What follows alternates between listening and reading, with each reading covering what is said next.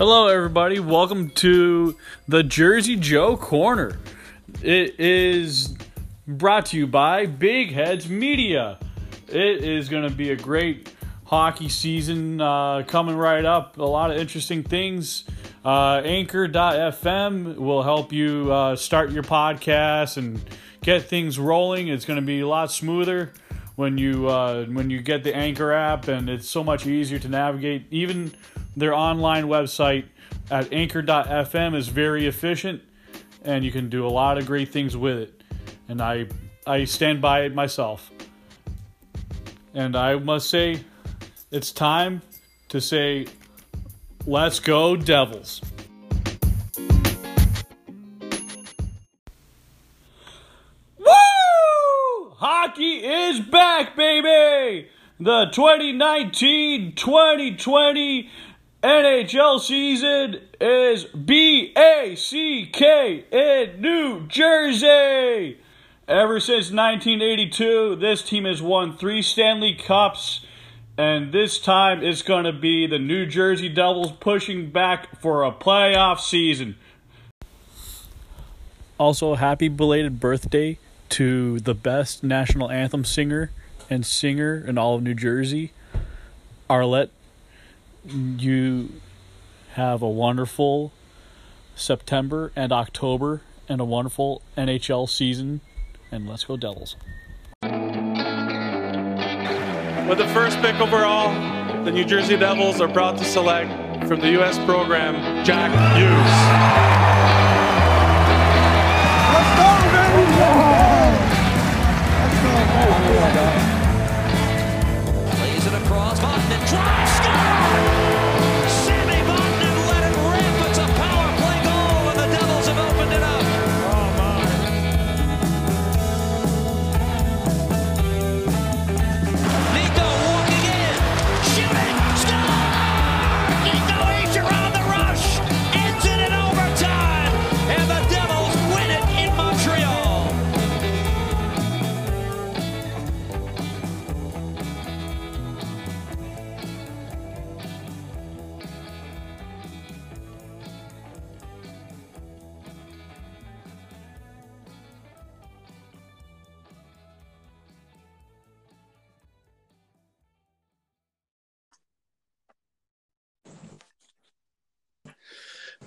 Hello, Devils fans. Welcome to the Jersey Joe Corner. We are the Double J's. And here's your co-host. Hey, what's up, everybody? This is Jersey Jim, as I'm known here on the Jersey Joe Corner. Welcome to another episode of the Jersey Joe Corner podcast. I hope you're out there listening. You know, a lot of exciting news as we wind down training camp. Lots of exciting news going around the N H L as well. So we'll try to bring you up to speed on everything since the last time Joe and I had had a pleasure to speak to you. And so with so much have gone on the past five days, um, in the past like forty-eight hours, seventy-two hours, uh, depending on when you first hear this podcast, uh, Taylor Hall and uh, his agent began talking with Ray Shero over the weekend as per T S N's uh, Darren Dreger, Hockey Insider, very reliable source. Um, he is certainly someone that um, you and I know day in, day out um, throughout the hockey universe, that anytime one of those big insiders gets some traction, speaking of which, sounds like we might get a deal done. Yeah, I mean, look, there's, you know, there's still a long way to go when it comes to that, but, you know, things are moving in the right direction. Everybody's happy, apparently, from what Darren Dreger said, and Taylor Hall and Darren Ferris. Now, Taylor Hall has said over the last couple of days, hey, guys, look, I wasn't in the meeting. Numbers weren't even discussed, you know, but they're moving in the right direction. Dreger, again, said things could happen sooner rather than later. Again, we're not in there. Only the two people that know are Ferris and Shero. And like Hall said, it's secondhand information if he had said anything. So I expect something that come down the pipeline in the next maybe month or two. It could be sooner. Maybe it waits. You know, a lot of speculation on what he wants to do because he is the biggest free agent this year. And a lot of Devils fans out there are worried that we're going to have another Zach Parise, Ilya Kovalchuk situation on our hands um, in regards to Taylor Hall. And so before we get rambling on, uh, I want to kind of explain the situation if and when uh, Taylor Hall does resign long-term. So um, recently I put out the uh, article from Pucks and Pitchforks that uh, I recently contributed.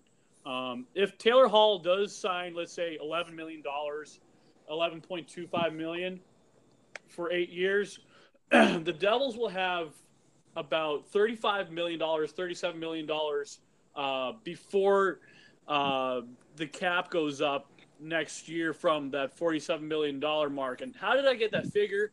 Was cap friendly.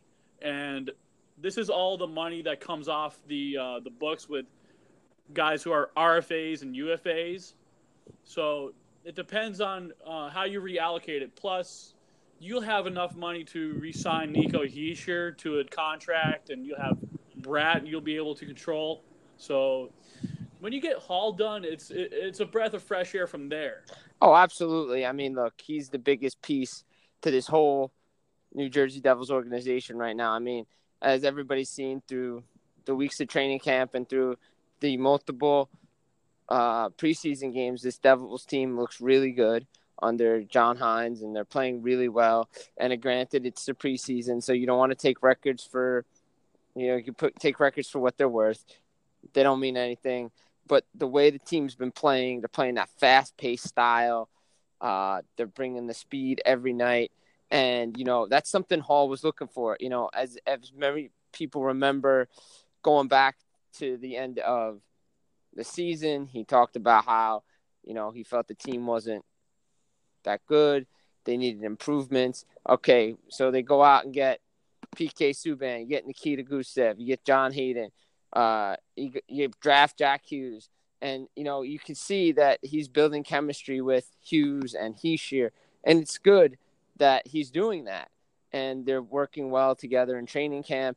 And, you know, little by little, his mind is being persuaded, okay, you know, the Devils are doing everything right now to win now. And that's the kind of mo- mode that they need to be in. Not to mention, you have a guy like Jesper Boqvist, who has is showing that he can play in the National Hockey League too. So having depth, just all these pieces, is allowing Hall to, like, okay, you know, maybe I need to reconsider what I originally thought. Maybe New Jersey isn't such a bad place to play. Shiro's doing everything that I've asked him to do, so to speak, because, you know, he comes out through the media. And as I've written for Last Word on Hockey about how did the Devils do enough to keep him, look at the moves they've made to keep him. It's, you know, he's one of those players that you want to have on your team, and he drives and he brings everything with the, the rest of the players on the team. So basically, you you you nailed the the nail on the head very well in that situation. And also, um, from The Art of War, I quoted Sun Tzu, and he said one time that to know yourself and to know your enemy is basically the way you can know your team better and know your rival better. Basically, if this team knows itself within the roster and the roster understands themselves as individuals and as line mates, uh, and goaltenders can understand themselves and their teammates' abilities. As long as they're able to comprehend a lot versus their division opponents and their non-division opponents, they can easily get at least two out of three games or maybe three out of four games of those teams uh, when they square off. Do you believe in that? Yeah, absolutely. I mean, look, this team knows itself better than I do, than you do, than the fans do. They know what they have inside that locker room. And, it, you know, the shirts that you see the players wear during training camp says earn to be. They're still wearing the New Jersey Devils versus everybody t-shirts. John Hynes built a culture in there that they got to, you know, protect one another. They have to know how each other is on the ice. And they got to just feel it out. You want guys that you can go to war with, that go to, you know, go to a hard game with, you want to play strong with. You need to have that. And you need to have that brotherhood and mentality. To stick up for one another, because if you don't have that, if one piece of the cord or the the you don't want to have that weak link in the chain. If one of those guys aren't buying in, then maybe it starts to spread, and you can't have that. They're trying to build a winning culture back in New Jersey, and, and you need to have everybody buying in, and everybody is buying in, and that's why you see the training camp this year being so competitive among the young players, among the veterans. I mean, you see, you know, I see guys, hey, maybe this guy could get cut, or maybe that guy can get cut. I mean, veteran players that have been on this team for a while, and they they may lose roster spots to the, the young players that want it more. I mean, it's not to say that everybody doesn't want it, but maybe the young players are buying into the system more than the older players. You just don't know. It it brings a great point. Like, um, I'm going to quote again uh, The Art of War. Um, it says, "The opportunity to secure ourselves against defeat lies in our own hands, but the opportunity of defeating the enemy is provided by the enemy himself."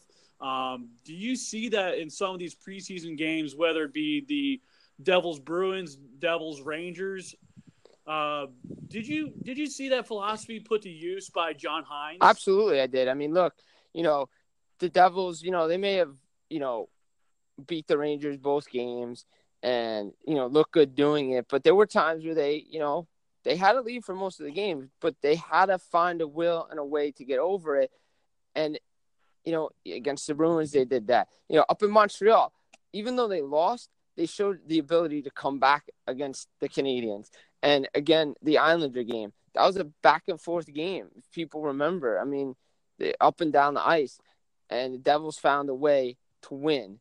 And, you know, again, it's preseason, but if you're going to win those tight games in the preseason, that's a good sign for things to come in the regular season, because last year the Devils were snake-bitten a lot in those those close games. They couldn't find that spark to get over the finish line, to finish off those games or find a way to win those games. They always fell maybe in a shootout or late in the third period. You, that's, that's a different Devils team this year. You can tell already in the preseason. I, I was going to say, like, I was talking to my boss at work, and I said, how about them Devils right now in the pre in the preseason? He's a Devils uh, guy too, and he goes, "Yeah, but it's only preseason." I said, "But at the same time, you know, these guys are fighting for jobs, but at the same time, we're starting to see guys start to prove themselves to not only gain those jobs, but also uh, be on that pecking order to get called up." And he goes, "You are right, though. I mean, these are job prospects that are getting ready to get the, uh, the the call up." And do you agree with that statement? Absolutely. I mean, look, you know, I did, uh, again, for the drop last word on hockey, uh, where you can also find a podcast once we're finished. Um, I wrote an article. I just wrote, just finished up another one on on Jesper Bat uh, and Jesper Boqvist. Just did those two guys. But I also looked at one at Michael McLeod. And, you know, he's one of those interesting cases there as, you know, center guy. You know, he, you know, his first um, in training camp wasn't the greatest. Then the following year gets hurt and, you know, he's not showing signs of progressing. Well, he took what the coaching staff said to him to heart, and he looked at the video and he looked at how he could use his speed and how he could be bigger. And it's translating into the preseason really well. I mean, he's, he's got logged a lot of games so far, and showcasing him for a trade, I don't know. But, you know, now that the Pavel Zacha uh, visa situation is over, you know, McLeod may stay with this team because Zacha has to go to the A for a conditioning stint. I mean, he just got back today. He's not playing tonight. There's only one other preseason game left before the season starts next week. So a guy like McLeod maybe has earned himself a spot to start on the opening night roster. Yeah, and I know Beer Baron of the uh, Let's Go Devils podcast is a big Mikey McLeod fan, and I believe uh, one time I was uh, tuning into their podcast live, and I said, "Hey, Beer Baron, how about uh, Mikey McLeod scoring a few points?" And he goes, and he calls me out, and he goes, "Yes, I am very happy about that, Jersey Joe." And I said, "You know what? It's a good problem to have." And you know what? I I've been listening to other people, you know, during the season, last season about. Uh, Mike and McLeod not, you know, being tough around the puck in the dirty areas enough and not shooting enough. And it's starting to pay off dividends now that he's working with someone, you know, maybe it be Kowalski or someone else uh, on the bench. Maybe Elias is giving him tips. Um, on this next statement, um, Warfare is based on deception. Hence, when able to attack, we must seem unable. When using our forces, we must seem inactive. When we are near, we must make the enemy believe we are far away. When far away, we must make him believe we are near. Hold out baits to entice the enemy. Feign disorder and crush him. Sun Tzu. Do you do you believe that uh, that philosophy was used enough in the Devils versus uh, Ranger game in overtime? Yes, I believe it was. I mean, they used it. Did they use it to their full compa- capacity? No. I mean, again, you know, this is we're talking hockey, but I like to compare it to other sports. And and one thing, one of my passions, college football. I like the college football, and I watch it. And you look at these, some, you look at you look at some of these big school teams like an Alabama or Clemson. Just to say, you know, the, the two teams have been a national championship, which feels like for the last like five years. But anyway, those teams, you know, everybody complains about how them running up the score and running up the score and running up the score. Well, guess what? They're showing the rest of the world, hey, you come play us, we show no mercy. And the Devils, they showed to the Rangers that, hey, we're not going to back down. We're going to fight to the end. You you may push us around a little bit. We're going to push right back. And we're just going to keep going and going because we're going to earn the brotherhood out there. We're going to earn that B. We protect each other out here, and we're coming for you. And they got to have that mindset every game to look, to put the hockey world on notice every game that this team is a force to be reckoned with, and they're going to be hard to play against. And that's the Devils team that they need to get back to every season. You just can't be a surprise one season anymore. You got to come out every year and show the world, hey, we're here to stay. So I have a bunch of ideas from the past couple of preseason games I was looking at. One of them being which uh, the Devils made Kaapo Kakko at the Garden look like he was negated, even though he scored one point, but they kept him away from the crease a lot, and they were able to hold him to just one goal, which I think is pretty good for a, a big, you know, Jaromir Jagr-sized Finn. Um, do you think they did enough in containing Kaapo Kakko? And do you think uh, this uh, powerful power forward is going to try and become like a, a Rick Nash of young? I mean, look, you know, again, it's the one preseason game, but I like the way Damon, Damon Severson was on him, uh, constantly just being the shadow. Uh, you know, he was he was keeping him to the outside. He he knocked him down off the puck. Severson was strong. But, that, again, Severson is a veteran. He's been in the league for a while now. Kakko, this is his first year. I understand he played against men. But it's different. Here Smaller in the national, ice. Smaller ice. There's not a lot of room to work. You know, behind the net's a little smaller. These, you know, you get up against the veteran N H L defenseman, they're going to know how to push you around. They're going to make sure they know. They're going to make it hard for you to get to the goal.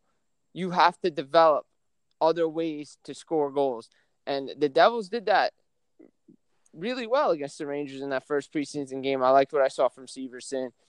Um, the D- Devils defense contained him. Now, we'll see what adjustments both teams make in the first regular season game this year, because that's when we're going to really see Jack Hughes and Kaapo Kakko, because neither one of them squared off against each other uh, in the preseason. And you talk about these uh, head-to-head matchups that for our our generation and the generation behind us uh, as Devils fans and whatnot, or just a casual N H L fan or hockey fan in general who's just beginning to watch Devils hockey or something like that, they hear Jack Hughes, they hear Kaapo Kakko. This is going to be like uh, their version of Crosby versus Alex Ovechkin. Uh, do you think there's a little bit of context to that um, from other external media?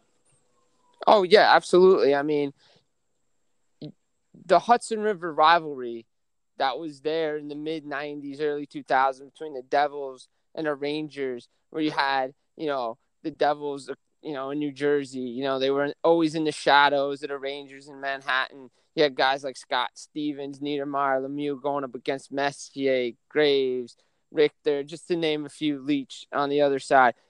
The hatred there, even in the regular season, those games were fun to watch. And the comparison between Crosby and Ovechkin to Kakko and Hughes, it's it's great for the sport. That's the young guys are going to market the sport. And the N H L was all over Crosby and Ovechkin, and they have another one on their hands with Hughes and Kakko. And do you think with the way the Devils are doing their marketing, you know, being the way it is with uh, – I know we're segueing over into uh, Hugh Weber's successor in uh, Jake Reynolds. Um, he was just talking about um, fan engagement and further – improving that um, through social media and in other places on on their website and stuff like that. Um, have you been able to get a hold of uh, Mister Reynolds? I actually have not been able to get a hold of Mister Reynolds. Uh, it's just been crazy down at the rinks lately. Uh, I'm put a call into him and an email into him to, to get an interview or and talk to him to see what other ideas he has in store uh, for the New Jersey Devils, but they are taking steps in the right direction. As our listeners know from the last time uh, you and I were on talking to each other, we discussed the Devils goal song vote uh, and segueing into something else. Don't want to yeah. run on a tangent Don't here. Don't worry. We, we'll but, touch on that soon. But they, they, uh, they had that. So it's down to two. It's between two of our songs that we talked about last time, Hip Hop Hooray and Howl. And Howl. So, I mean, both I don't have a problem with, both excellent choices. But to have the fans interact on their website, on, you know, social media, Twitter, Facebook, and vote for a goal song is comes a long way from a team just picking whatever they want, and this is what we're playing, and if you don't like it, too bad.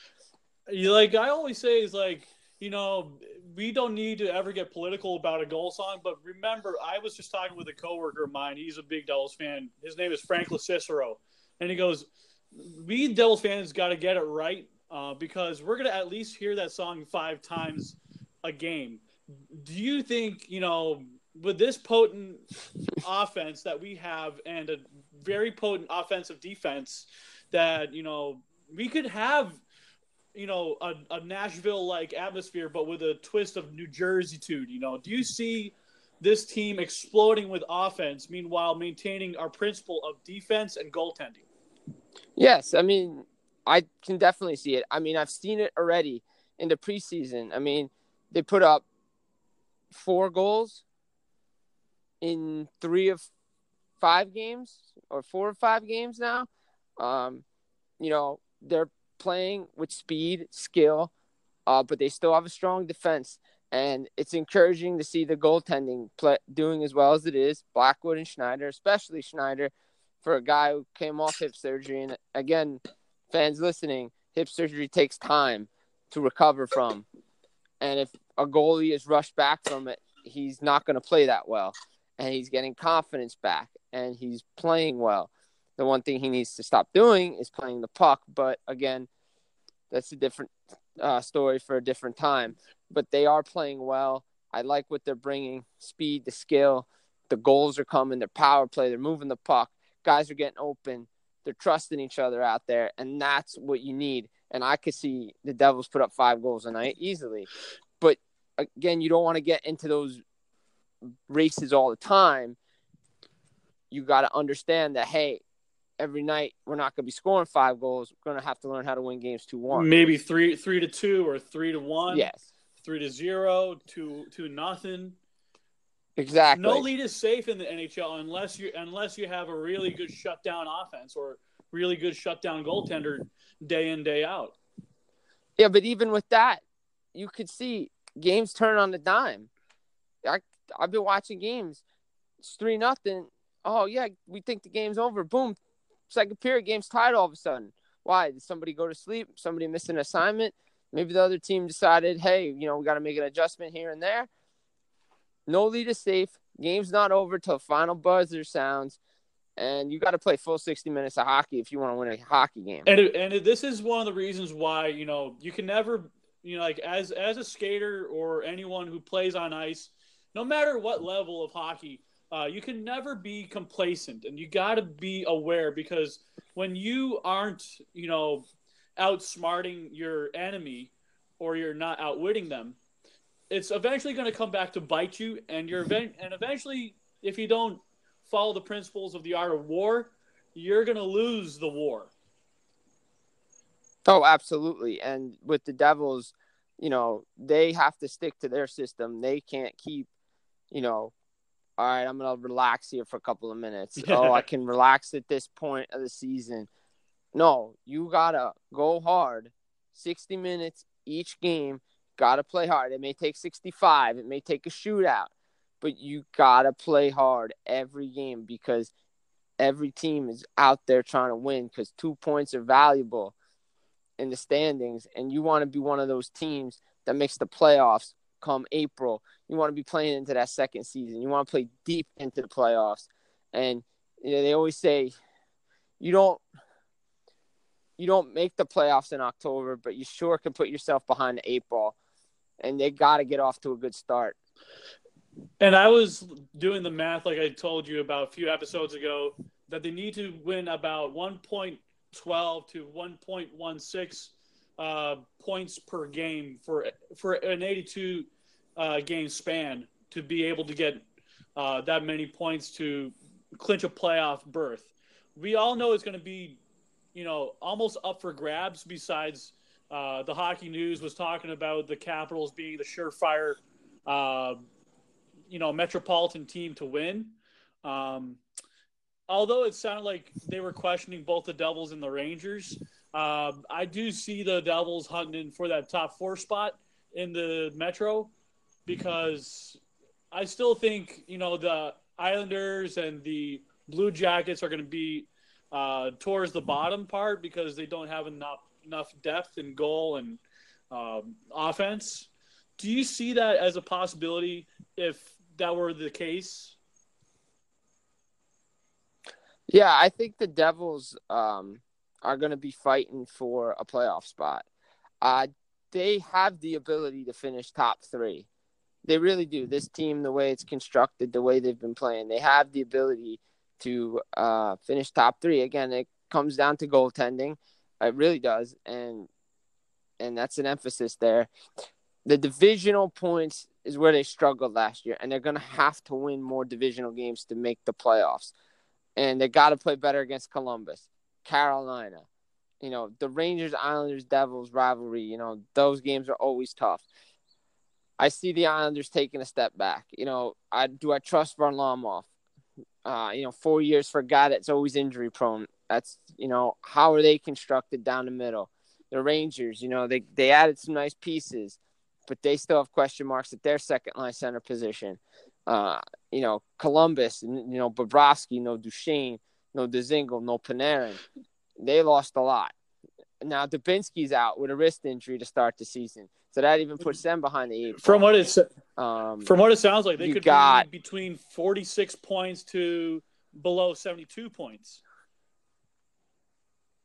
Right, exactly. Now, again, you know, everybody last year, and I was one of them, said, hey, you know, no Tavares, the Islanders, they're not going to make the playoffs, but they hung around all year and made the playoffs and went into the second round. Do I, I see Columbus as one of those teams that can hang around, not necessarily make the playoffs, but they're going to be tough to play against because you just look at the talent on the rest that's on that team, and anything that starts with Zach Werenski and Seth Jones on your back end, you know, that's and their that's coach John Tortorella is is one who can really fire up a team and try and get a bunch of average Joes, no pun intended, to be very useful fighters. Yeah, absolutely. And, you know, I would be remiss not to mention Cam Atkinson, uh, who's on there. He's, you know, a potential thirty to forty goal scorer. And but then again, look at over what Carolina is doing. And, you know, they're they're loading up on defense, and Rod Brind'Amour still there. You know, Joel Edmundson, they just traded Justin. They're Paul getting younger to Saint Louis. They get Joel Edmundson. Yeah, they get younger. And now their defense is loaded. And, you know, Edmundson, you know, proved that he can take, handle minutes in the playoffs. So, you know, it, now, again, their goaltending is, you know, is it as good as it was last year? Because Mrazek and McElhinney were really good for them. We'll find out. Now, no Justin Williams. And from what from who I've talked to, that has really hurt the locker room because he was one of those guys that kept things together. Uh, down because Carolina. It seems like on paper that Carolina has a really good bottom six because they have Brian Gibbons, who's one of those really good uh, penalty kill guys, shorthanded goal guys. Then you have to think about that Ryan Zingel's a, not not a bad player for a bottom six guy, but still, I mean, him being out of the shadows of Ottawa certainly helps him in the relaxed market like Carolina to uh, eventually get his game going. Yeah, I mean, look, he, you know, it was tough for him when he went over to Columbus. Uh, there's no bones about it. It took him a while to get going, took Duchesne a while to get going. Uh, he was really uh, useful with the Senators, and uh, Carolina found a nice piece in him. Uh, they still got Sebastian Aho up front, Te- Teo Teravainen.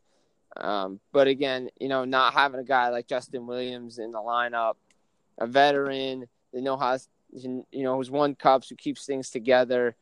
It's going to be tough for them. I mean, they still have Rod Brind'Amour as their coach, so he's going to hold them accountable every night.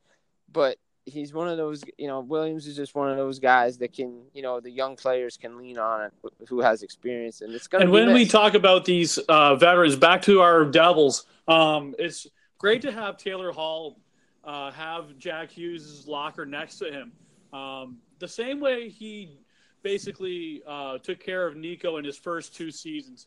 Um, do you see Taylor Hall being a really good mentor and wanting to be here long-term, uh, being Jack Hughes' uh, uh, his leader and his inspiration, you know, as as a teammate and a person in life uh, in the N H L? Yeah, I mean, it's a step in the right direction for Hughes and Hall, especially Hall, because it shows leadership quali- qualities. And, you know, if he is going to stay for eight years, seven, eight years, just say he stays the max, signs the max. You're looking at the next captain of the New Jersey Devils right there. I mean, that's a great leadership quality to bring a young kid, put him under your wing, teach him what to expect in the National Hockey League. Um, you know, he's having fun. They seem to be clicking. Uh, it was great to see them play together in a preseason game. It was, you know, it was unbelievable to watch, and uh, that's something you're going to see in the season. You know, definitely when things aren't working with Hischier and Hall and Palmieri and not clicking, so Hughes could get thrown up there. But you know, Hall's leadership qualities, you know, you just you'd be like, all right, hey kid, you know, you just learn from me. You don't everything's going to come at you fast, but learn to slow things down a little bit. Don't rush. He's going to teach him what he went through. It's, you know, it's just a great bond to have. Like, again, going back to brotherhood, it's something a brother would do. Big brother, you know, you take take a young kid under your wing, you show him the ropes, he understands what's going on. So it's a great move by Hall, and I and I personally I, th- like I it. think Hall, I think that's a subtle way of Hall saying that he wants to be here long term, regardless of the term. I think when Elliot Friedman said that it, they'd be underselling, I think it's going to be a, a good, reasonable price tag per season. That would be both uh, kind of like a discount, but maybe not. But still, it sounds like, you know, Hall wants to be here, and it sounds like ownership uh, approves of it, and it sounds like Ray Shero approves of it. Um, I do want to bring up um, the fact that the Devils really like John Hayden. Can you reiterate on Hayden more from his preseason? Yeah, I mean, look, Hayden's one of those guys they brought in in the uh, offseason. Uh, he was traded for uh, Joel Quenneville uh, to Chicago. It's a great pickup. Uh, he's a depth forward. Uh, really like what he's bringing on that fourth line, third, fourth line player. Uh, you know, obviously they classified him as a center, but he can play the wing as well, which really helps the Devils out because he's had chemistry with the Blake Coleman on one side or down the middle, and then they had My- Miles Wood on the wing. That could be a formidable uh, skill and grind line that you see. You know, Saint Louis had one. Boston has one. Those big teams that win the Cups, you win with depth forwards. And John Hayden, you know, he's a big dude. The Devils saw something in him to, to want him to come here in the trade for Joel Quenneville. So he's there's no surprise that he's sticking around. Um, he's probably going to be on the opening night roster because him – and Rooney, Kevin Rooney, need to uh, clear waivers in order to go down to Binghamton. So I don't know if those are two guys the Devils would want to lose in terms of, you know, depth up front, especially two guys that can grind, guys that can kill, kill penalties and just play hard. And so recently, um, on an even more interesting note, I did a poll on uh, Facebook about Taylor Hall, and it, and it seemed that, you know, if you average the numbers, uh, it seemed that uh, Taylor Hall would fetch no more than one hundred points, but they would he would get more than ninety points. Um, it seemed like a lot of fans are thinking he's going to get about ninety-five points total this season. Um, what do you think about that poll?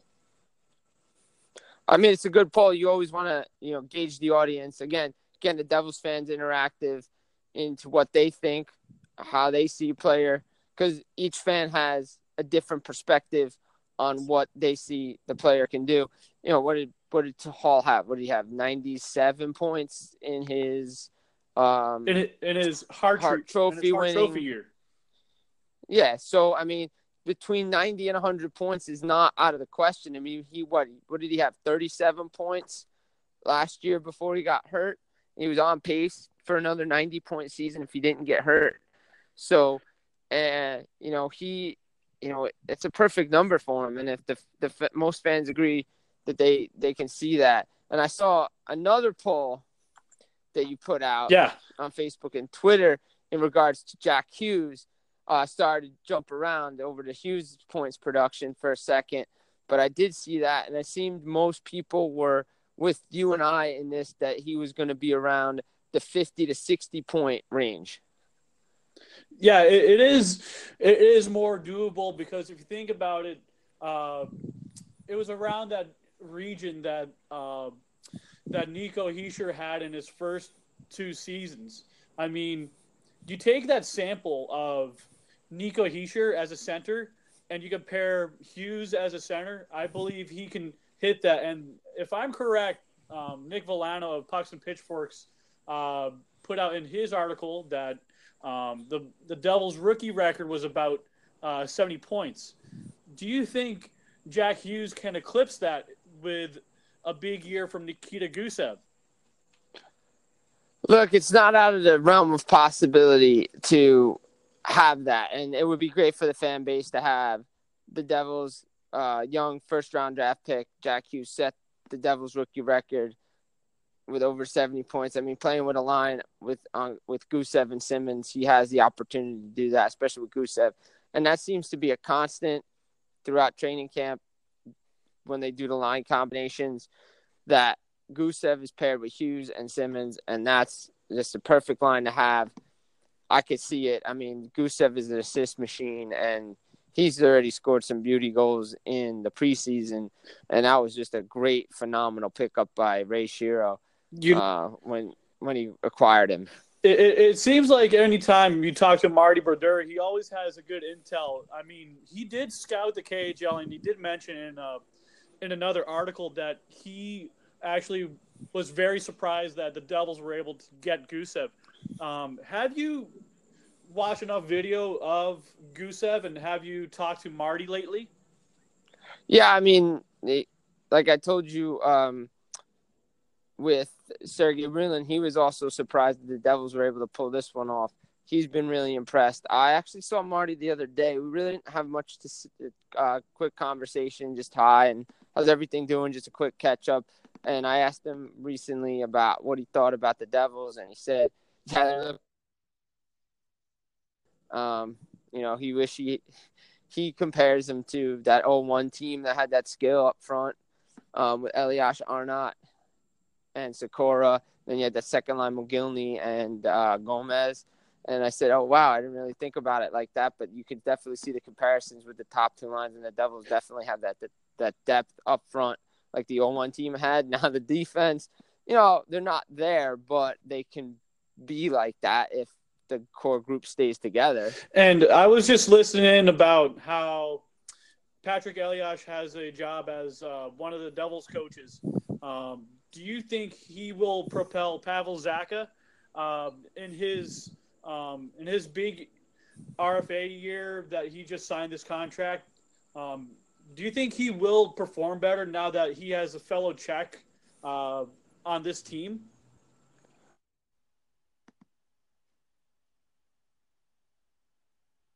Elias's final game as the Devil. They played together. He idolized Elias. And with Patrick there with the Devils uh, as a coach, he can work with them. He can understand and help Zacha with his game. And having an idol there is really good. Having a guy who could speak a different language uh, is good. Uh, they're both Czechs, so he understands with, like, when Sykora was there, there's something to bond over that language. And he's a really, you know, he understands what it takes to win with the Devils and how to improve each season. And he's going to help Zacha along.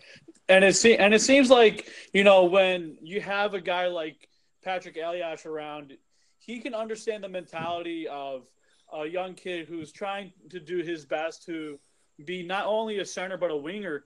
Um, do you see other improvements in other, other Devils players, like, for instance, uh, Tennyson, the, this young defenseman? Uh, what do you think of his chances of uh, trying to become the next Devils defenseman?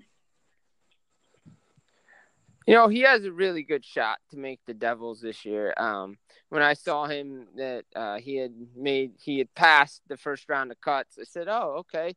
So I started read, watching some more film.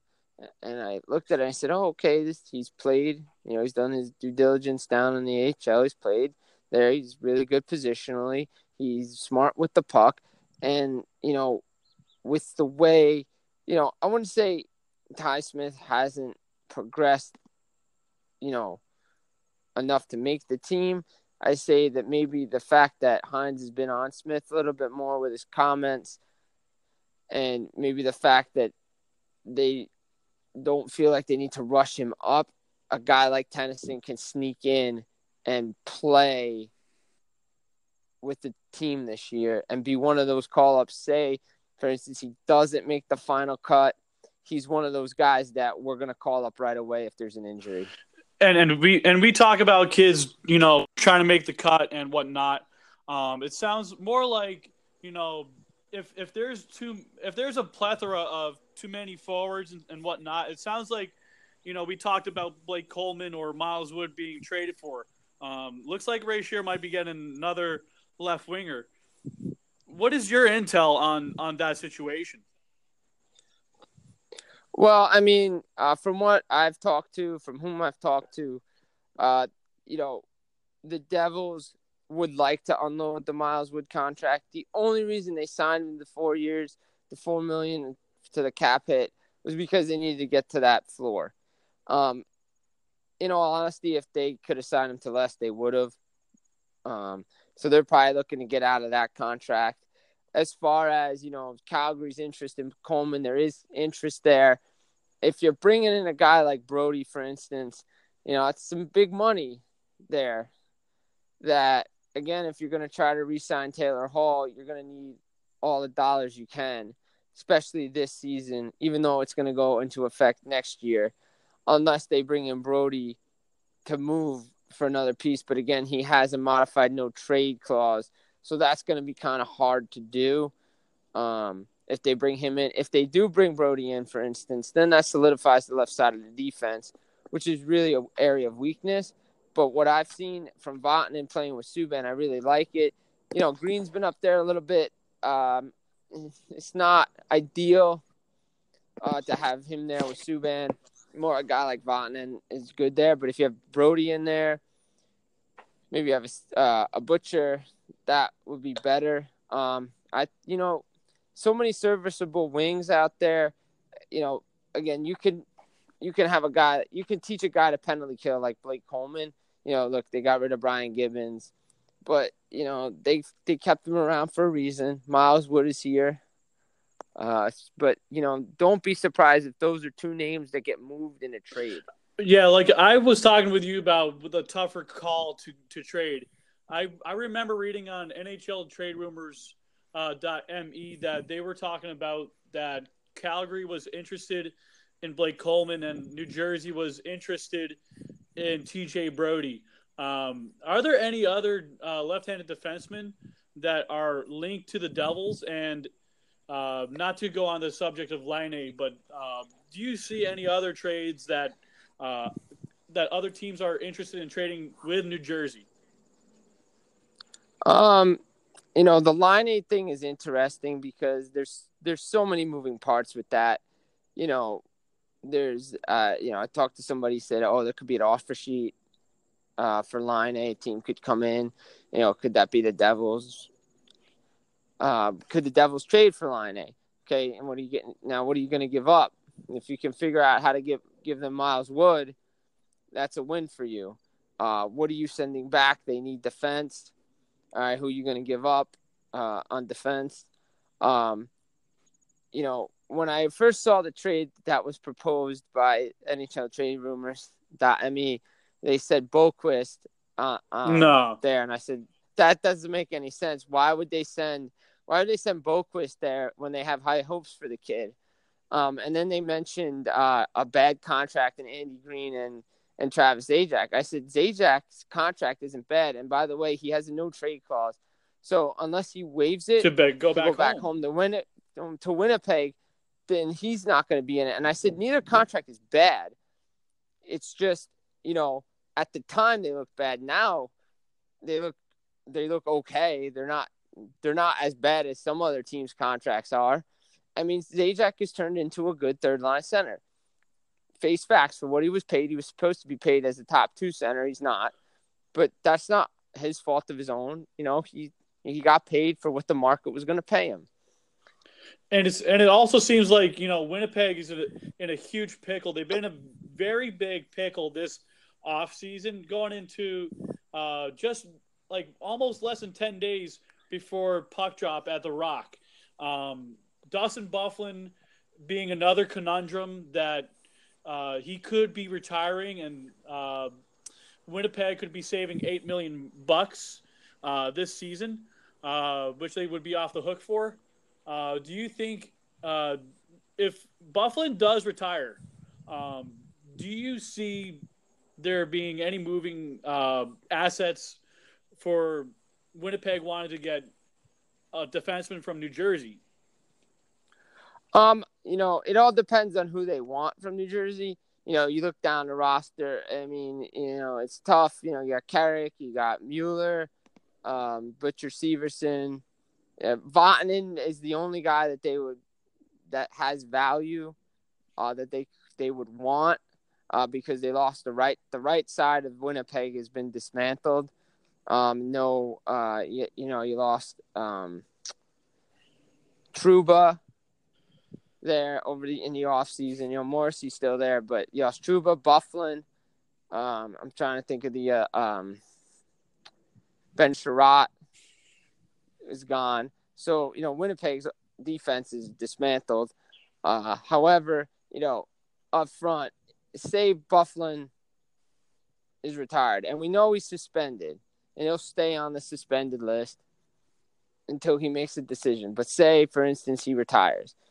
Well, now they have money to sign Connor and Laine, but both of which are in totally different situations because Connor wants a long-term deal. Laine wants to get paid now, but he wants a shorter-term deal. How do you work them out? The, is is Laine's days numbered in Winnipeg? You know, it's so much moving information. I think one gets done before the Jets come to the Rock next Friday. Uh, I mean, if any, if it, if I had a guess, it would be Kyle Connor. Um, who would get traded? No, who would sign before they visit? Um, and then I think Laine would be the one that get traded. But then again, both could get done. I mean, we hear, you know, the latest on on Rantanen. On Laine and Connor is that Laine and Rantanen are they're far apart, and Connor's the closest one to signing. That could change in an instant, as we saw with Braden Point, Mitch Marner, and Matthew Tkachuk. You know, Point last week was uh, he ain't going to be ready. He's not going to be at the season. They're so far apart. Boom, done. Uh, Tkachuk, another one. Seven uh, million far per. apart.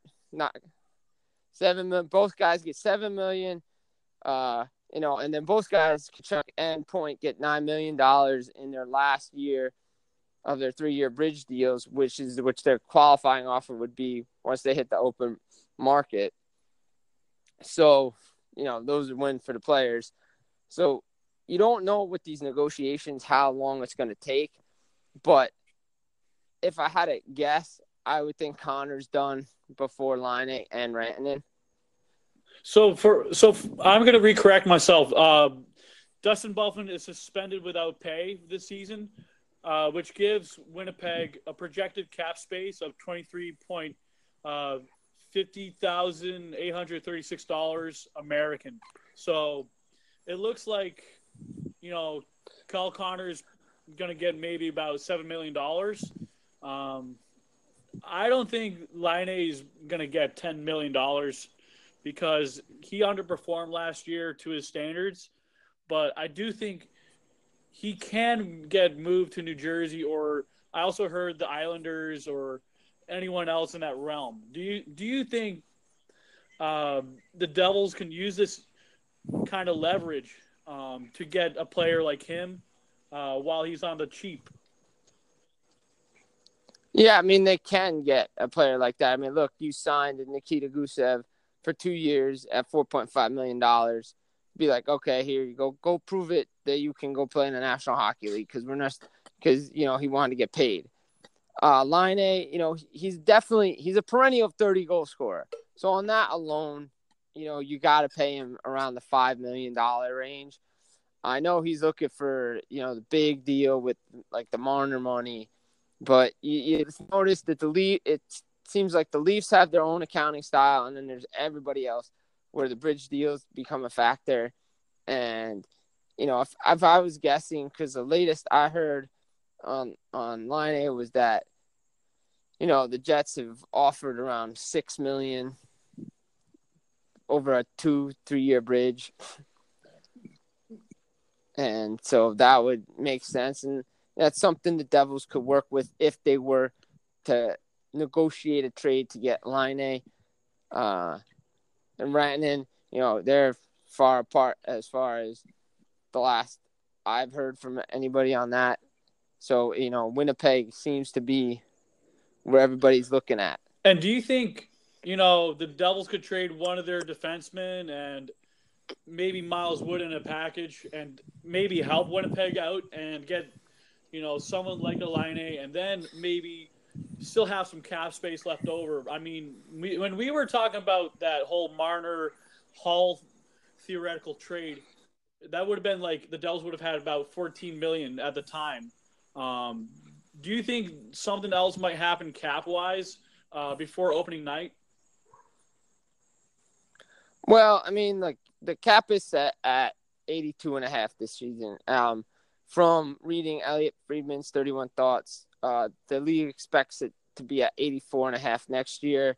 That's without the N H L P A inflation uh, inflator being applied uh, because of the escrow situation that the players can uh, use.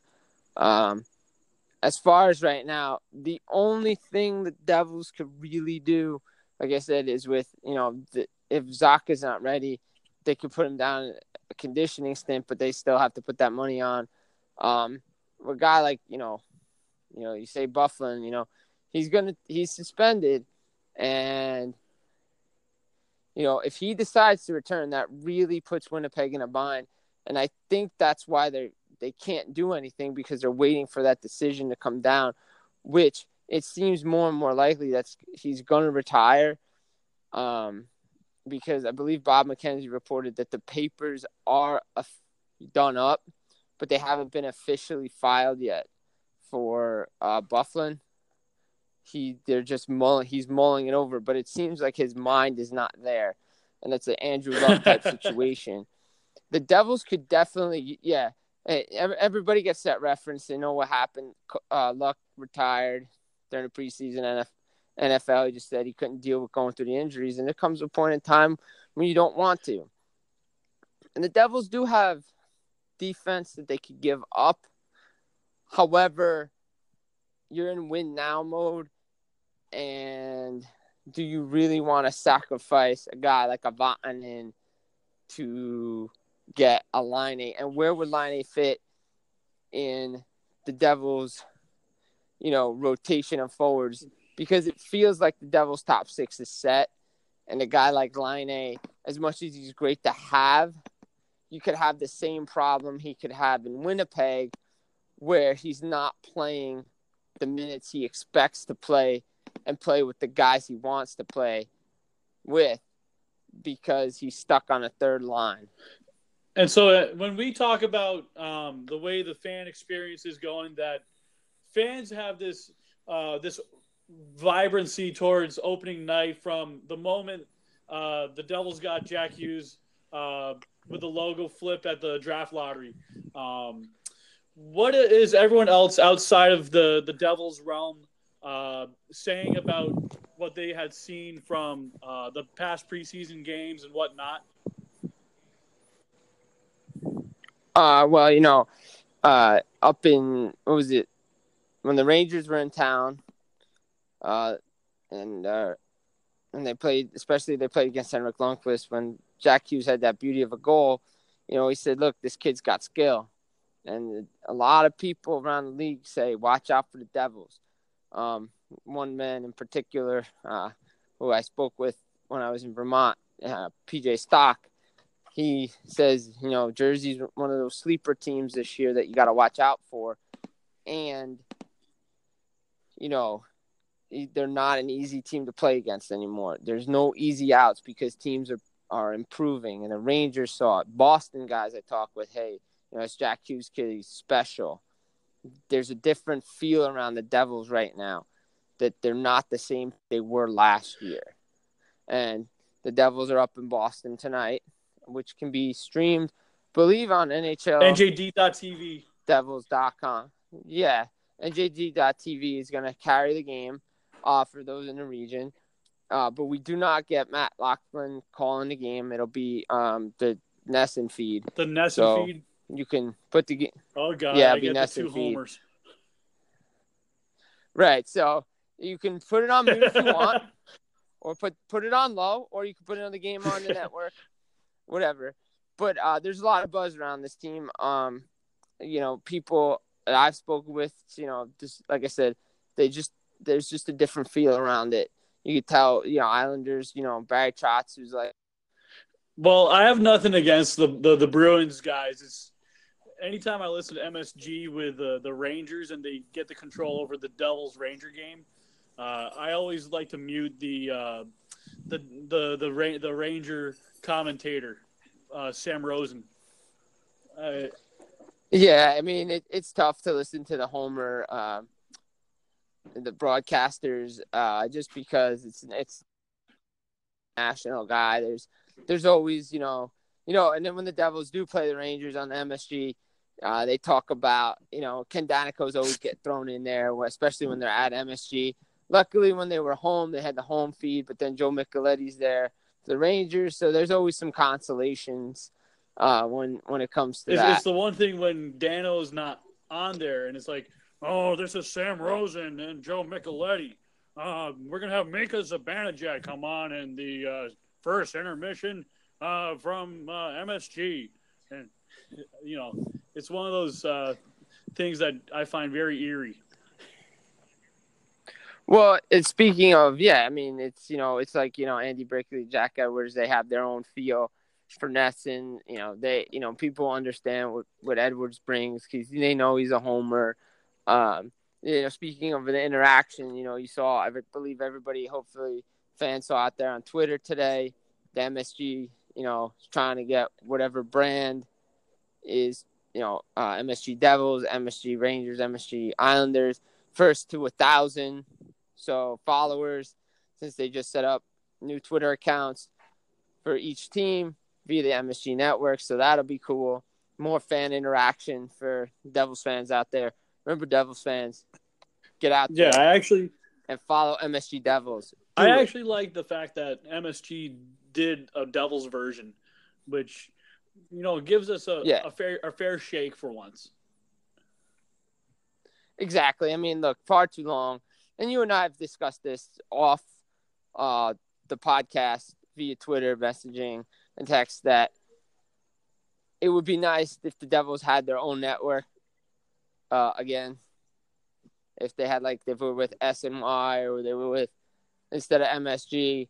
So, you know, just because they just don't get it. Yeah, it just seems like um, if this experiment on the N J D dot T V uh, works out very successfully, uh, streaming on YouTube and whatnot, it seems like if they do have a, a testing ground for a possible network, um, seems like Jake Reynolds and Hugh Weber have a really good idea for a long-term uh, T V contract.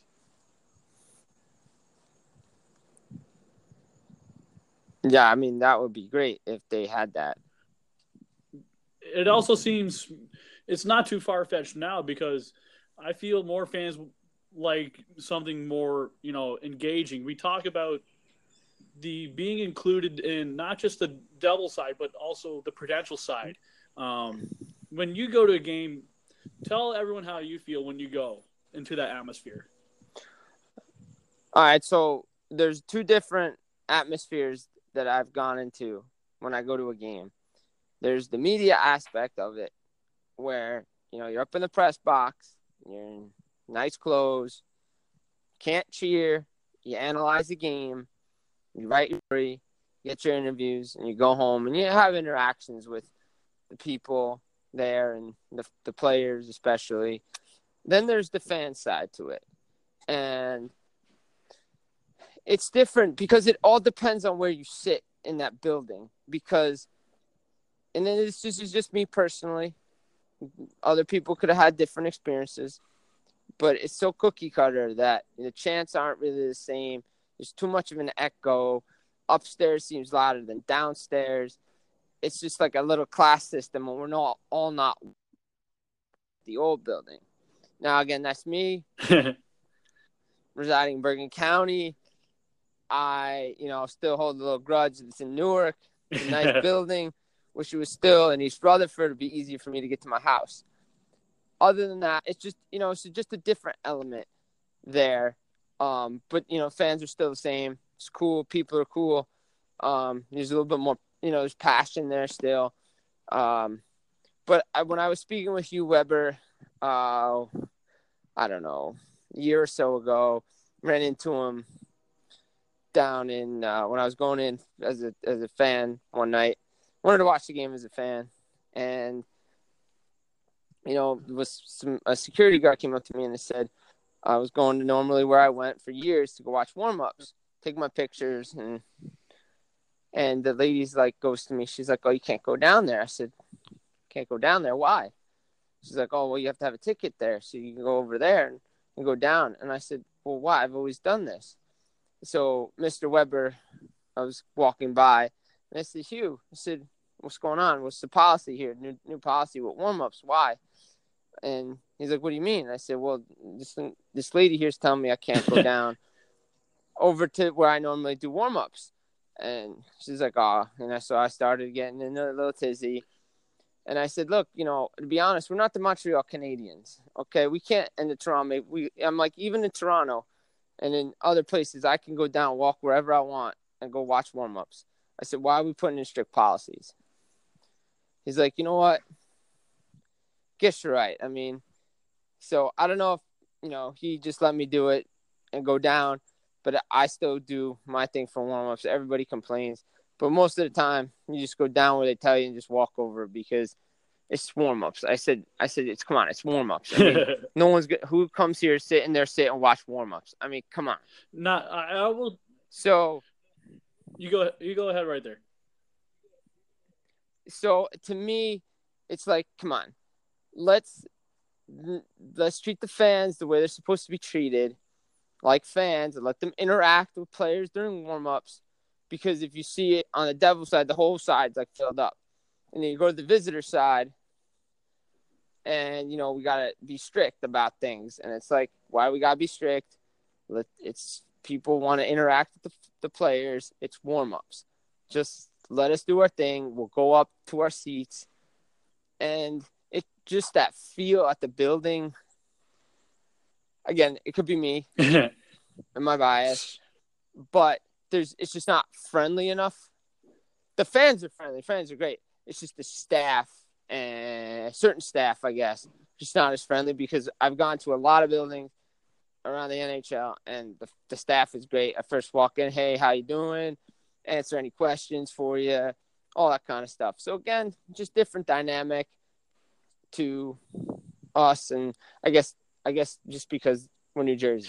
Well, I was going to say, like, um, anytime, you know, someone from the Devils listens into any of the podcasts, uh, from any, you know, Devils fan-run podcasts, um, they start taking notes because, you know, we – not only the fans, but also the writers and whatnot, you know, we want to market the team uh, in the way we want to, to improve.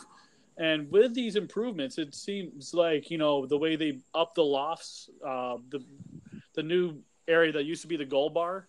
Um, I actually enjoy that spot, even in intermissions. And I see that they do have a bit of a, it's like a mini suite that they have for people who do have a ticket for those spots. Um, have you experienced the, the new stuff before you've gone in, you know, for preseason?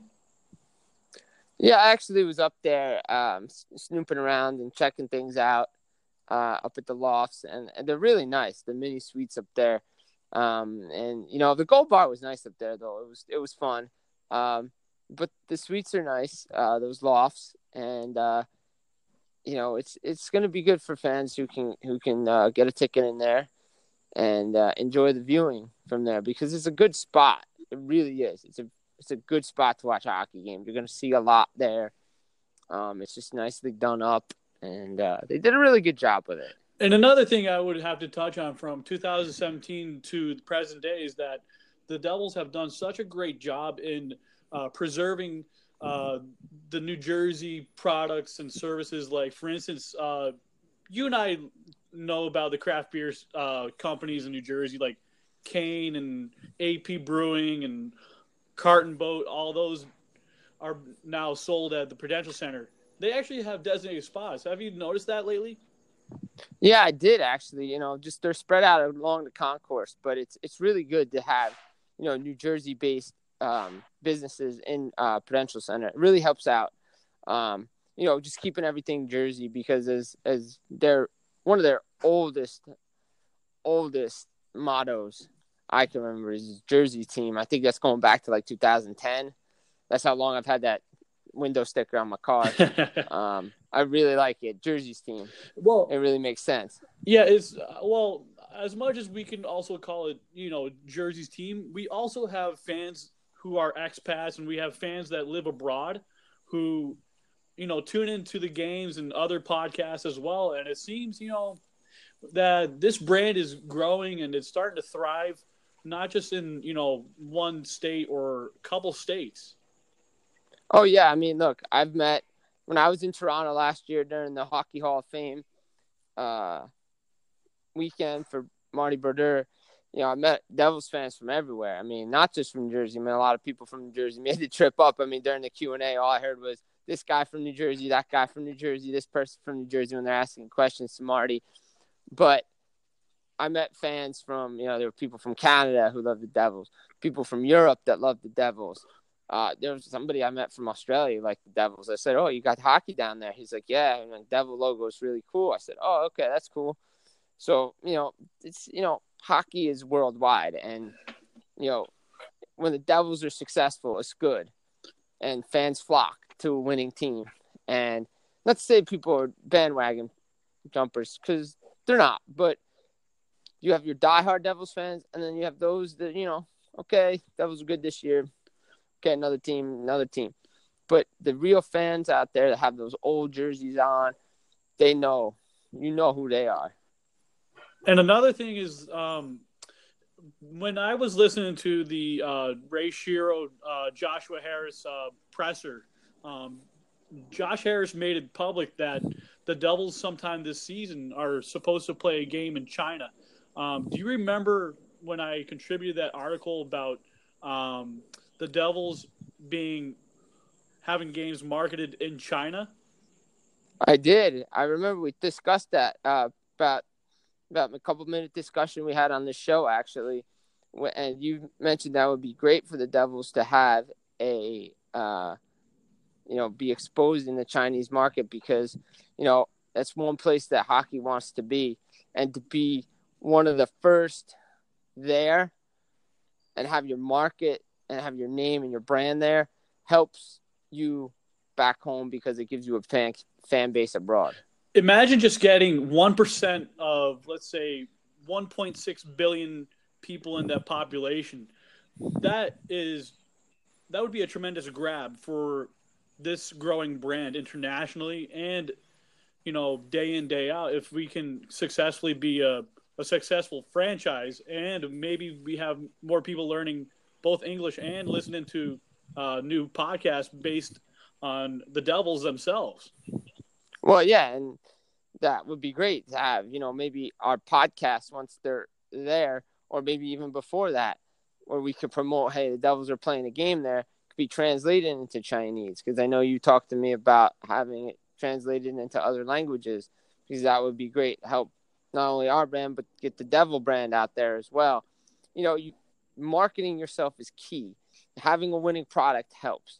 And if the Devils can keep Taylor Hall before they go play that game in China, just gives them another face you, to market over there. It, it it it's certainly, like, I I believe if Taylor Hall listened in to what Josh Harris said about, you know, playing a game in China, you know, especially with the Olympics coming up, and I believe you want to have some of these players play uh, internationally in China to market your some of your best players.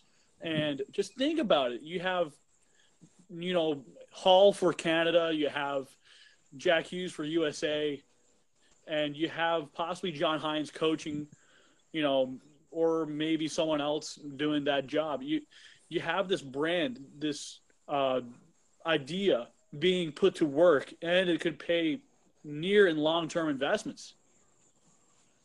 Oh, absolutely. I mean, look, to have a guy like Hall on there, to have, you know, you have Hughes there, uh, you have a Hischier, you have a Brat, a Boqvist, uh, you have an Andy Green, you know, you have a P K Subban. They go play Subban. You know, forgot to mention him. The way he markets himself, and to be attached to Red Bull, and to be attached to a Lindsey, to Lindsey Vonn, you know, that's really that's good for him and his image. And, um, you know, the players definitely want to go play in the Olympics when it's in China. The the league is marketing themselves to go to China and to be there for that Olympics. The players want that in the next C B A. That's a that's a, a point of interest for them. And another thing is, like, we see uh, a lot of Chinese uh, advertisers, uh, sponsors for the N H L and the N W H L, which have proven to be very vital in the growth of the sport. And do you know anyone from those companies that might be interested in investing more in not just the Devils, but everything, you know, in North America?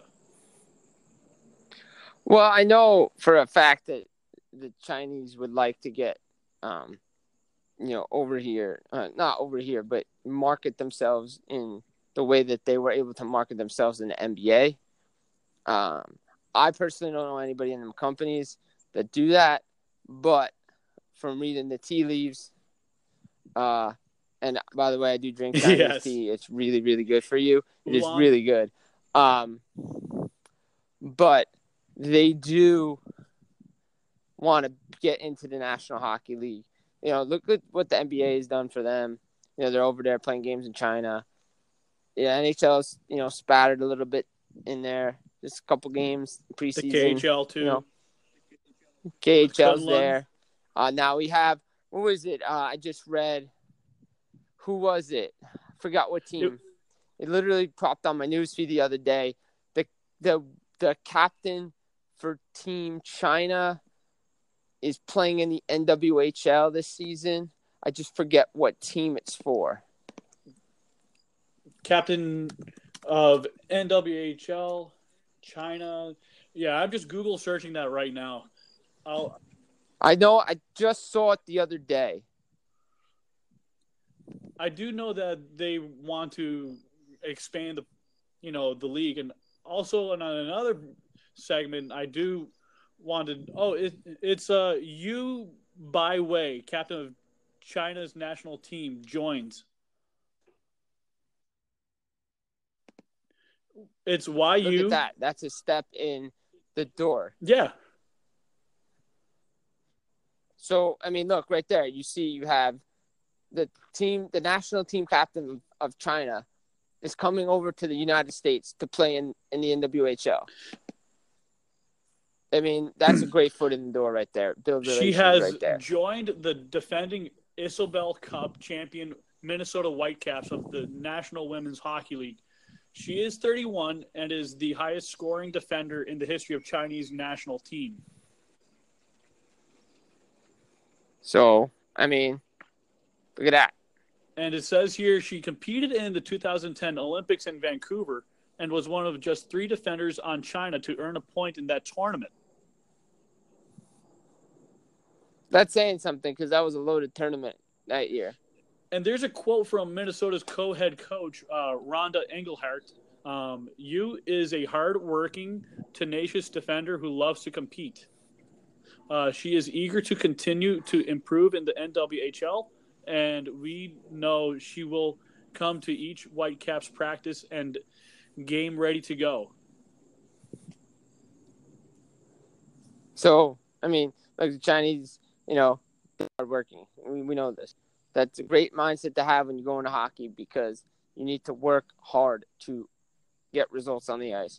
And, you know, N W H L continues to break so many barriers and bring in so many different um, players.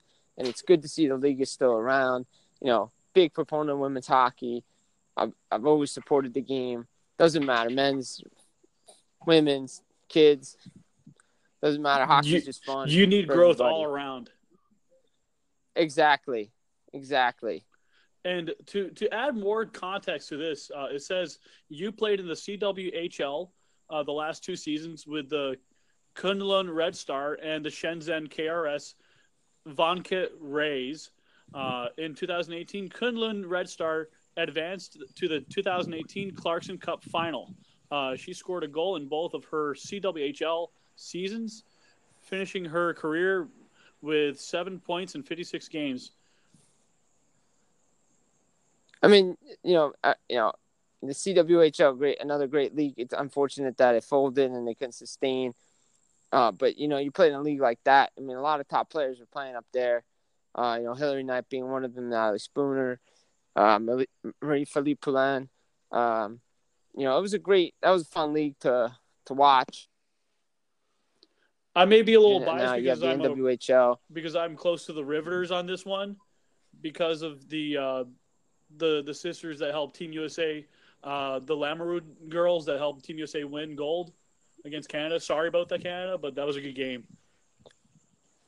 That was a great game. I mean, I, I know I was talking to people um, that weren't even hockey fans telling me, you know, did you see the women's game when they beat, uh, you know, Canada in the gold medal? I said, did I ever see that game? I said that was one of the best hockey games I've ever seen in my life. I mean, that was a great game. Some of the women's games are better than the men's games sometimes. Um, so, like you said, you know, you know, Riveters, you know, hometown team over here uh, for the N W H L. Um, so, you know, there it's great hockey. If you have a chance to go out there and see the the fine female hockey players play, go do it.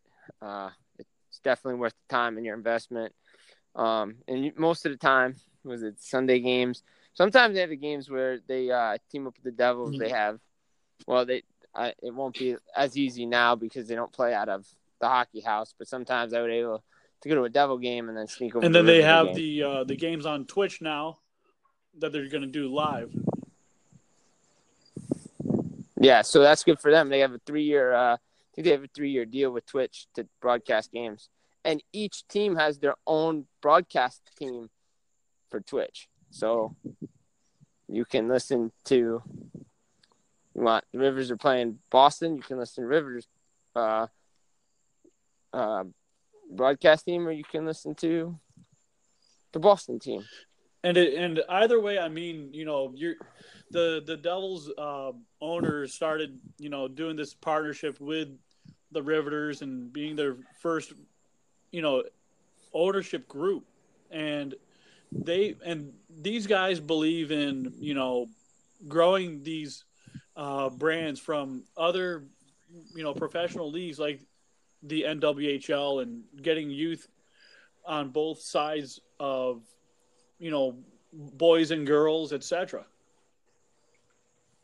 Yeah, I mean, look, it's, you know, it's a shame that, you know, the you know the Devils had to end their partnership with the, them, with the with the Riveters, but you know it's, but the former uh, former New Jersey Devil is now head coach of the Riveters and Randy Valachek, so you know they've got a place to play now, um, and he's a great coach and a great player, and you know, so but these women, you know, they deserve your support out there, and you got to go see them. So, you know, it's just fun hockey to watch. And, you know, just the, the fact that the Devils made time to partner with them, you know, is a step in the right direction. Again, unfortunately, things didn't end great. But, hey, you saw an Isabel Cup champion play at the Barnabas Ho- Hockey House. And it's and it's great to see, you know, a, a team that was based in New Jersey win in New Jersey. Um, and for and for me, that was I I got to see the replay of that game, and one nothing that is a nail biter. We talked about uh, nail biters earlier in the, the program about the Devils having to hold leads, to hold a lead and win a championship is another story.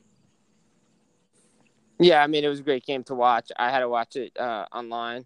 I couldn't get down there for that game, but I watched it online, and it was a great game to watch. And you know it was good to see. Uh, Those ladies win. I, I knew a couple of the players that year on the team, and it was just you know it was it was good for, for the sport to have the Riveters win.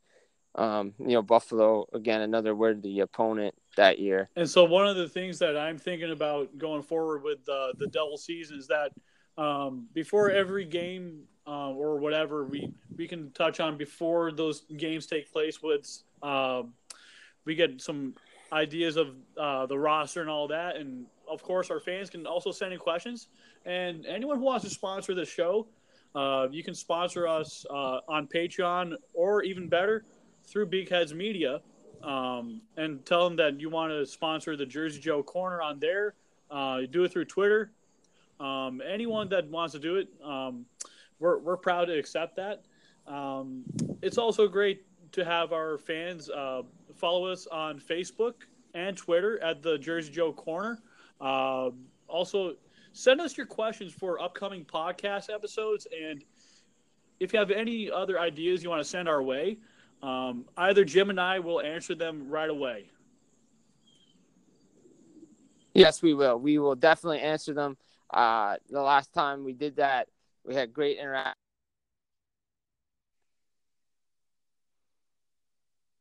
Um, uh, to your questions, I got to them. A couple of my friends' questions tonight uh, as well. Uh, they were from last time because there were so many great questions that were sent my way in regards to, um, you know, the Devils and outside um, New Jersey as well around the league. I'm sure Joe got plenty of questions on his end as well. But we want to have a lot of interaction on the show. We want to make the show fun for you. You know, we're bringing you Devils hockey. You know, before, after, um, maybe even live sometimes, who knows? I mean, we will be seeing each other at games, so we might have a quick interaction, be like, hey, all right, that's a good idea for a show, or we want to talk about this guy. You know, what did you see from this game? Maybe you saw something that I didn't see. You know, bring it out there. We like to bring the analytics in as well. You know, your analysis is really, really appreciated. Also, – bring it. Questions, comments, concerns. Also, one of the things I like to touch on, if someone like a Tyler Dello wants to talk about uh, analytics uh, and uh, entertain our uh, fellow viewers and whatnot, uh, because I am a fan of Moneyball, and I believe in the Money Puck era, and it's a great thing to have. And also, um, if anyone from the Devils wants to come on the show, um, you're more than welcome to, whether it's me on here one day or is Jim on here doing the interview. Hey, uh, it's all it's all for the the love of the podcast and the love of the fan base and uh growing the brand. Absolutely. You know, We're going to reach out to some people. We're going to have some great guests lined up for you. Maybe, you know, another bring, we'll bring in the fantasy aspect of, uh, for you fans out there. I know a lot of you Devils fans and hockey fans like to play fantasy sports, fantasy hockey. You know, that's a big thing these days. Maybe some daily fantasy if you're into that too. So we're going to bring you a lot of good things this, um, this season here on the Jersey Joe podcast. You know, it's just, you know, we're going to bring the interviews. You know, whoever wants to join us, please come on. You know, we don't bite, so we're going to bring some hard-hitting questions. But, you know, it's all in fun. We want to hear your thoughts. You know, we're looking to break down this team. You know, maybe, you know, everybody's part of the community. You know, they got different Devils podcasts out there, hockey podcasts. And we just want to bring, you know, something different. And you know, like, like, for instance, uh, some some other podcasters for a Devils fan-run podcast might be just uh, just broadcasters. Some other guys just might be, you know, just a few guys that just hang out and whatnot.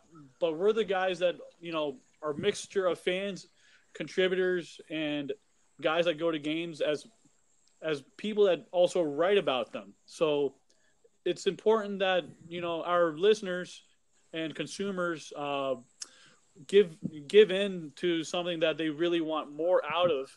And we also want to eventually build a website, um, depending on what happens with Big Heads Media, because uh, I spoke with them earlier today to see if we can uh, do our own website or they can do a website for us, depending on uh, what they say within the month.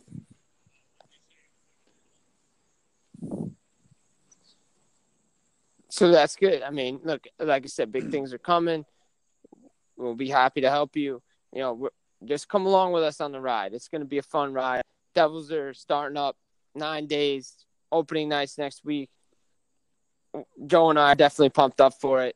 If you haven't heard it in our voice already, we, we, we, we're ready to go. I mean, the season's here. I mean, preseason, it's preseason, like I said. But, you know, regular season starts next week. Puck drops. That's when games matter. That's when points matter. And that's when we break it down even more. There's still... Still one more round of cuts for New Jersey Devils, so keep your eyes posted and your ears tuned to the Jersey Joe podcast. Well, we're also uh, hashtag we are the Jays. Uh, not the, not J A Y S, but just J, like J J. Just the letter J. We are the Jays. Because it's Joe and Jim who are your fellow hosts on the show. And we just want everyone to be included, and we want you to feel like this is your second home away from the Prudential Center.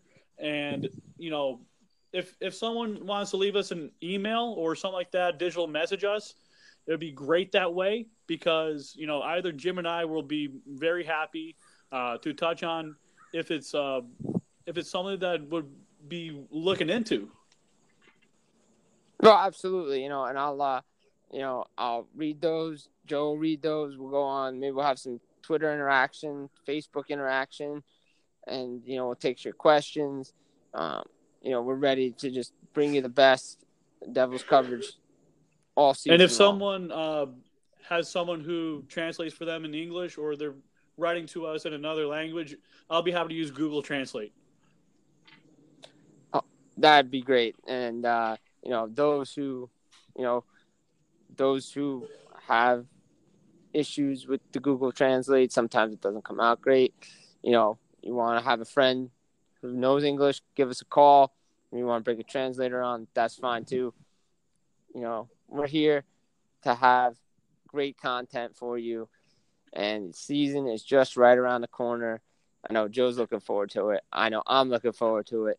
And, you know, we might. There's probably going to be one more episode before we get into the start of the season, because we got those roster cuts and then up after the next two preseason and then games. We have to get our uh, our party mode out of us, because once we get to our press box, there's no there's no cheering for us. Sure, we may do a little fist pump action, but I don't think we can get anything above that. No, yeah, I usually what I write down when I see a goal is yes on my notebook, and or I'll make a little tick mark in my pad to be like, all right, Devil scored. And then after, when I get home, you, you you talk with your friends and you're like, oh yeah, we won tonight and all that stuff. When you got the eyes on you, You got to be professional. Yeah, it's it's how we do it, but we also we're going to be networking. Um, don't be surprised to find us on LinkedIn because, you know, we are part of uh, Big Heads Media. We also have our own podcast through them, you know. So if anyone wants to reach out and be sponsors and whatnot, patrons on Patreon, hey, you can start as low as a dollar. Yeah, every every penny counts. Literally, every penny counts. And and any and if if you think about it, to our fellow fans, we're trying to build as much content uh, to build and give you the best content back. And we want to reach out to other people like, you know, like a Matt Laughlin or maybe a Julie Robenheimer, you know, something that might be a little bit uh, more interesting for our fellow fans. Definitely. I mean, you know, Matt has done a great job. Uh, you know, when you see him in the hallway talking hockey, he loves to talk hockey with the fans. He loves to talk hockey with pretty much anybody. Um, he's a great guy. He's a nice guy. Julie, I've gotten to know. Uh, she's great at what she does. Uh, one of the best in the business. She brings a uh, different perspective. She looks a lot of the prospects. And so, you know, when the Devils make their cuts, she can help us with prospects because she loves to travel all over the United States and the world to follow these prospects. She, she's everywhere. And uh, she's really good. Um, you know, maybe we get, like I said, maybe we get somebody on there, talk some fantasy hockey for us as well. I might know just the guy, being Chris Wassel. Oh, Chris Wassel's great. He's a good, he's a good guy. Um, he brings he he has a lot of great fantasy tips for, for those of you out there to follow him on Twitter. It's, his last name is spelled W A S S E L, and his first name is C H R I S. You can find him on Twitter. He's very easy to understand, and uh, also. Uh, there are other people out there that follow the podcast that might be uh, higher rankings than us. So if you see some of our followers, you know, they might be average Joes or they might be the big guys. So um, anyone who wants to do more uh, and looking in for, you know, questions and whatnot, and, um, we'll be supporting this thing going through the whole season and try and do something in the off season as well. Absolutely. Yeah. Um, my goal, you know, off season right now, you know, I mean, it's far ahead, but um, my goal is to be in Montreal for the twenty twenty N H L draft. Um, it's, you know, be perfect. It's a perfect spot uh, with the prospects, especially that time of year. Uh, so that's, that's where I want to be. Maybe, hopefully maybe we get a live show from there. I would like, I would uh, like to get up to Montreal, especially Uh, with the draft. Um, I do know the fact that it's supposed to be the Alexis Lafreniere draft. And it is. And he's, of course, the Rimouski kid. And who else came out of Rimouski as a, as a, as a Q M J H L boy was Sidney Crosby. Or some people call him the, so, the crybaby. Right. Sid the kid, even though he's not a kid anymore. Um, but, uh, yeah, it, it's going to be fun. Uh, I might uh, – another goal of mine is to be over at the World Championships this year. So check out check out that. A um, lot, lot, of, lot of good things coming. Keep your eyes posted uh, on Joe's articles as well as my articles. Lots of good stuff. Um, every every uh, week once the season starts, I do a analysis of the Central and Metro divisions in my N H L notebooks. Just quick blurbs of what I feel each team has done during the week and where they can improve, how they can improve, and what you can expect going forward. And it's going to be a fun season. Uh, last year I I was asked by my brother-in-law how I felt about the team. I was pretty optimistic, but I wasn't as positive as I was uh, last year. This year he asked me the same question. I said, there's a lot of really good things going around, and uh, I just I just feel with the way that kids like Hughes and Hischier, I didn't mention all the names, but I just said, you know, there's a lot of good, there's a lot of great things going around the team and the organization that I feel it'll feel like a Mardi Gras year, you know? Yeah, I mean, somebody asked me the question, you know, where do you think you see this team And I said, well, you know, to be honest, um, I see them, you know, contending for a playoff spot. And I'm always optimistic with the Devils. Some years are, are hard to, you know, hard to judge. Um, but, you know, there's a different feeling around this team this year that they want to go out there to prove that they are a team that can compete. They can fight for a playoff spot, and they're going to do just that. So, yeah, any anyone who is uh, one twenty twenty draft prospects, um, we're going to do our fair share of uh, notes. And I already have two of the thirty-one uh, possible players uh, in my notebook already. And if you have any more questions about those things, I'll be happy to investigate, and Jim, and Jim will compare notes with me on the podcast in another segment. So uh, we'll do that uh, later on. And uh, before we hang up, we got to say this is Jim's first time as uh, co-host, if you just tuned in late. And uh, this is going to be a really good season. Yeah, it is. It's going to be fun. I mean, like I, I've been on here as, as a guest. Um talking about the Devils. Now I'm a co-host. Felt good. It's a good first show. We had no technical difficulties there, you there, Jimmy? Last time, which was good. That was a good start.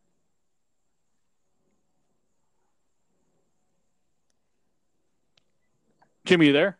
So I am here. And as, on that note, you know, when I say no technical difficulties, there goes the mic. But unlike last show, This is this was a great start. This was fun, and uh, I can't wait to do yeah, it again. I can't wait to do this again. And uh, just to let you know, uh, fans, you can just tune in later uh, through YouTube. Um, I don't know about SoundCloud just yet, but a lot of other podcatchers out there, um, anchor dot f m for sure. Um, you, YouTube is very easy if you're on the if you're on the train or whatever. Um, they have it on uh, captions in English for the time being. And uh, if you have any other requests, uh, we, we will make it in to Big Heads Media. Yes, we will. And don't forget, um, you know, the podcast can be found on anchor dot f m. It can be on, on Spotify. That is, is that right, Joe? So Spotify, anchor dot f m. Uh, Breaker. I'll be, posting, I'll be Breaker. I'll be posting the links on Twitter at Jim Berenger, on my Facebook, on my LinkedIn. Uh, so you want to hear the show again, it'll be there. I'll be writing a little synopsis tonight on Last Word on Hockey to link the podcast as well to discuss, you know, just to give you a few breakdowns on what we discussed today. And then you can listen uh, to that for the rest of yourself. And so it's going to be good. And like you said, just keep bringing the questions, keep bringing the discussion, and we'll be ready to go. And all right, fans, uh, we are going to wind this down. And uh, thank you for turning for tuning in. Have a great evening.